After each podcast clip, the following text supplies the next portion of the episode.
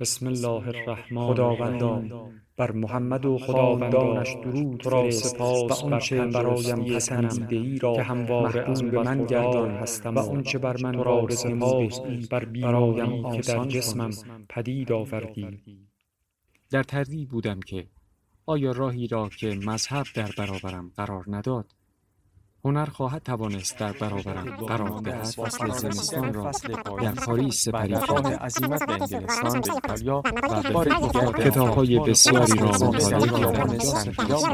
تصور نمی کنم بر محفظه از شده حال را به تغییری به خود نپذیرفتم به نظرم رسید این آنجا خیلی بسیاری بود. امواج نور با این خورشید حال از میان شکافی ویرایی بهره داشت که حاضر بودم بمیرم. ولی از آن چشم و نپوشم تصویری همانند فولاد مزار چطور می‌توانم آوردم برای شما تشریح زیباترین که چه؟ زیبایی های عالم گشتم.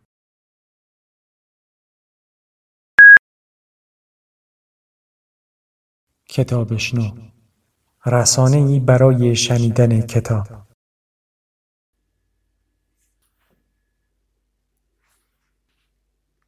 چشمهایم بستند. از جلوی صورتم که میگذرد من تنها صدایش را میشنوم. صدا مثل وزوز مگسی است. دور می شود یعنی لابد دور شده. چون صدا محو و محوتر شده است. بعد کمی سکوت است. و بعد صدای برخورد چیزی با شیشه پنجره. بس که محکم خورده است به شیشه. بس که شیشه ها تمیزند. لابد باز هم تاجی خوشگله آنها را دستمال کشیده است. چشمها را باز می کنم و نگاه می کنم. افتاده است کف پنجره و به خودش می پیچد.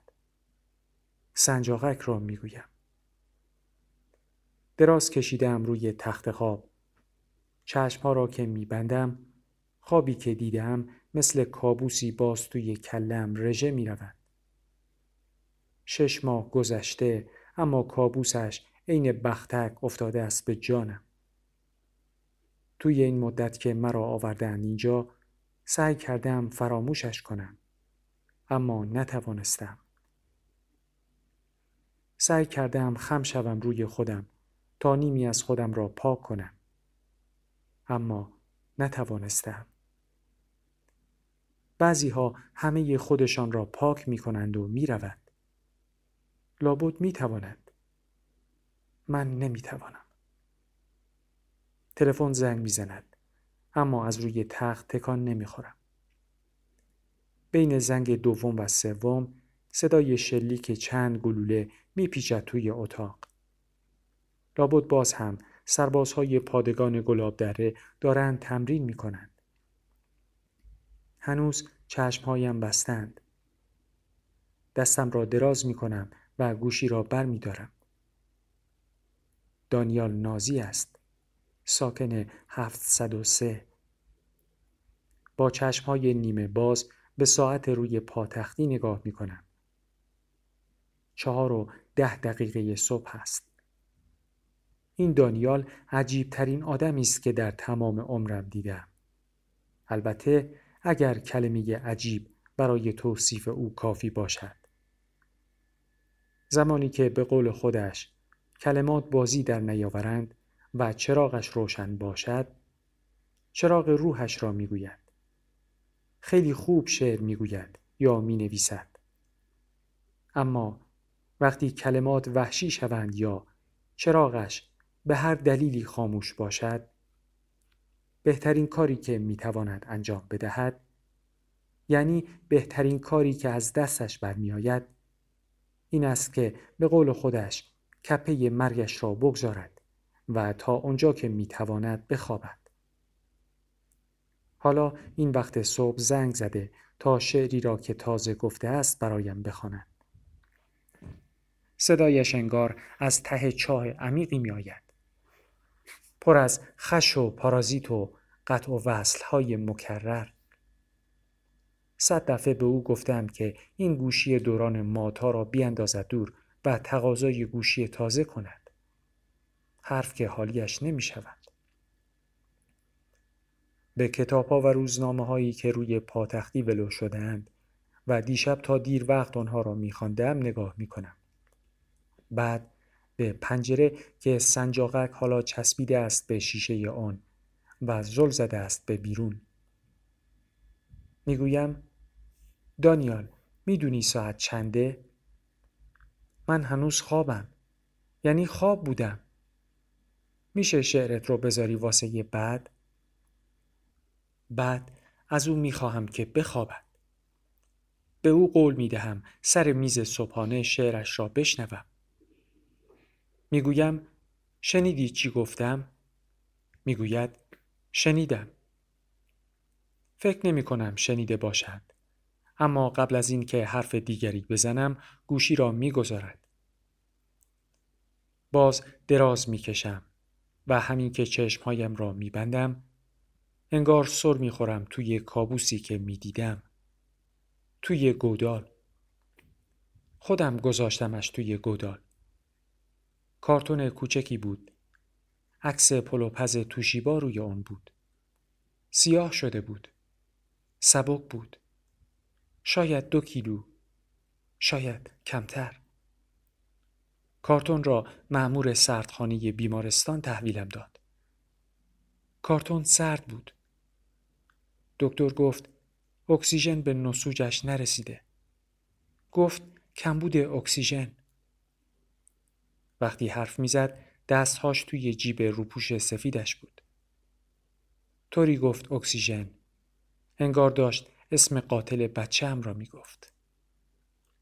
گفت وقتی اکسیژن به بافت های جنین نرسد پوستش سیاه می شود. هزار بار اسم لعنتیش را توی کتاب های فیزیک و شیمی خوانده بودم. اما هیچ وقت معنیش را اینطور نفهمیده بودم. اکسیژن بعد از اون حادثه شب و روز به مرگ فکر می کنم. دست خودم نیست. دائم به جاده هایی فکر می کنم که می روند و می روند و می روند تا می رسند به مرگ. حتما اسم یکی از آنها اکسیژن است. کسی توی قبرستان نبود. تنها من بودم و گورکن و صدای ناله‌ای که نمی‌دانم از کجا می آمد. گورکن فقط چند تا بیل زد. بعد تیغه بیلش را توی کومه خاک های کنار و گودال فرو کرد و سیگاری آتش زد. منتظر ماند. منتظر ماند تا من کارتون را توی گودال بگذارم. لعنت به اکسیژن. زانو زدم. خم شدم تا کف حفره را صاف کنم. سرم توی گودال بود که فکر کردم چرا کسی بچه مرا غسل نداد؟ چرا او را کفن نکردند؟ بر او نماز نخواندند؟ چرا کسی او را تشییع نکرد؟ باز فکر کردم به اکسیژن. گورکن فقط چند بیل خاک ریخت و بعد با پشت بیل خاک ها را صاف کرد. بعد کناری ایستاد و سیگار دیگری را آتش زد و منتظر ماند. چند اسکناس گذاشتم توی دستش. افسانه هنوز توی بیمارستان مهر بود. هنوز نمرده بود. دو روز بعد مرد. به خاطر خونریزی زیاد.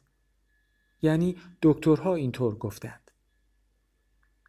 وقتی گورکن دور شد با خودم فکر کردم من به کسی پول دادم تا بچم را زیر خاک دفن کنم و بعد نگاه کردم به صدها به هزاران برآمدگی کوچک که توی گورستان ردیف شده بودند و هیچ کدام سنگ نداشتند.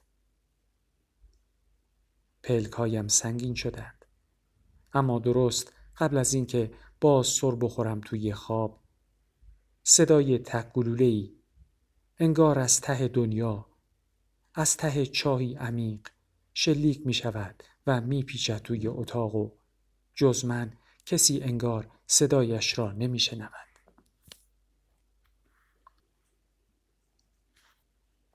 از توی اتاق خواب می توانستم افسانه را ببینم که توی آشپزخانه ظرف می شورد.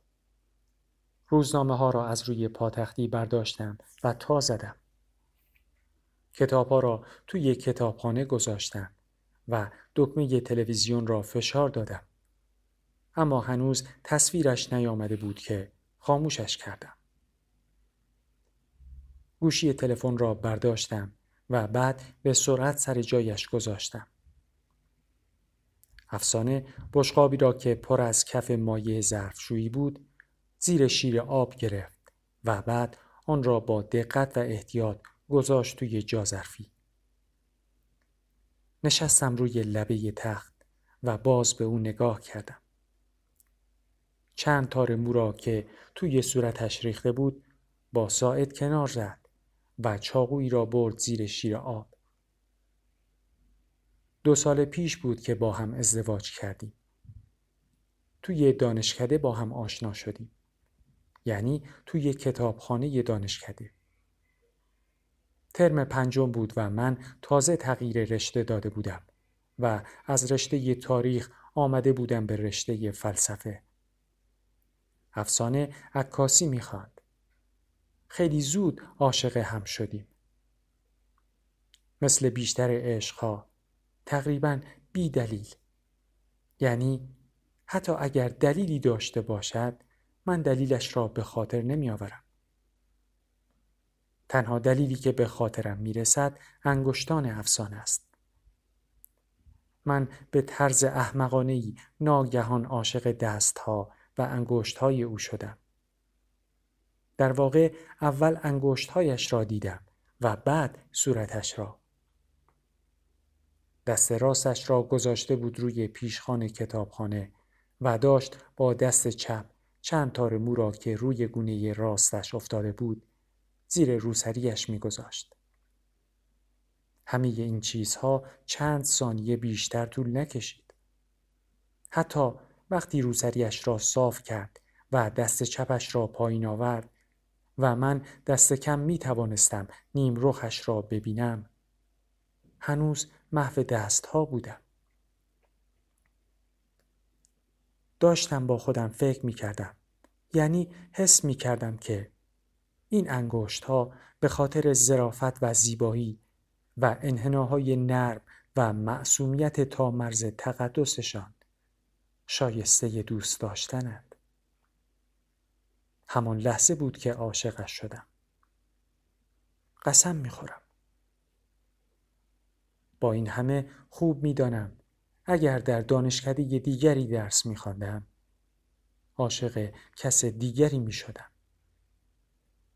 یا اگر شهر دیگری می بودم یا کشوری دیگر. اگر صد سال قبل زندگی می کردم لابد عاشق خاتونی می شدم از قاجاریان. و اگر دویست سال قبل به دنیا آمده بودم با همین توان و قرابت عاشق زنی دیگر با اسمی دیگر. مثل مثلا محلقا خودم را اینطور قانع کردم که افسانه تنها یکی از آن هزاران معشوقه های بلقوهی بود که می توانستم به آنها عشق بورزم. دلیل روشنی ندارم اما فکر می کنم بین این افسانه ها باید چیزهای مشترکی باشد. دقیقا نمی‌دانم چه چیزهایی. شاید شباهت انگشتهایشان. افسانه هم همینطور. او هم از میان هزاران امکان از میان هزاران ابراهیم من را انتخاب کرد. این یکی از آن هزاران چیزهای عوضی این دنیاست که من هرگز نخواهم فهمید. بنابراین ما یعنی من و افسانه باید خیلی خوششانس باشیم که از میان این همه سال این همه شهر این همه دانشگاه این همه کتابخانه این همه افسانه این همه ابراهیم درست در بعد از ظهر پاییزی یکی از چهارشنبه های سال 1380 خورشیدی در کتابخانه ای از دانشکده ای از شهری در شرق این کره خاکی با هم مواجه شویم و بعد عاشق هم شویم. تا فکر کنیم که ما خوشبختترین زوجهای دنیا هستیم و برای هم ساخته شده ایم و نیمه گم شده هم هستیم و بعد ازدواج کنیم.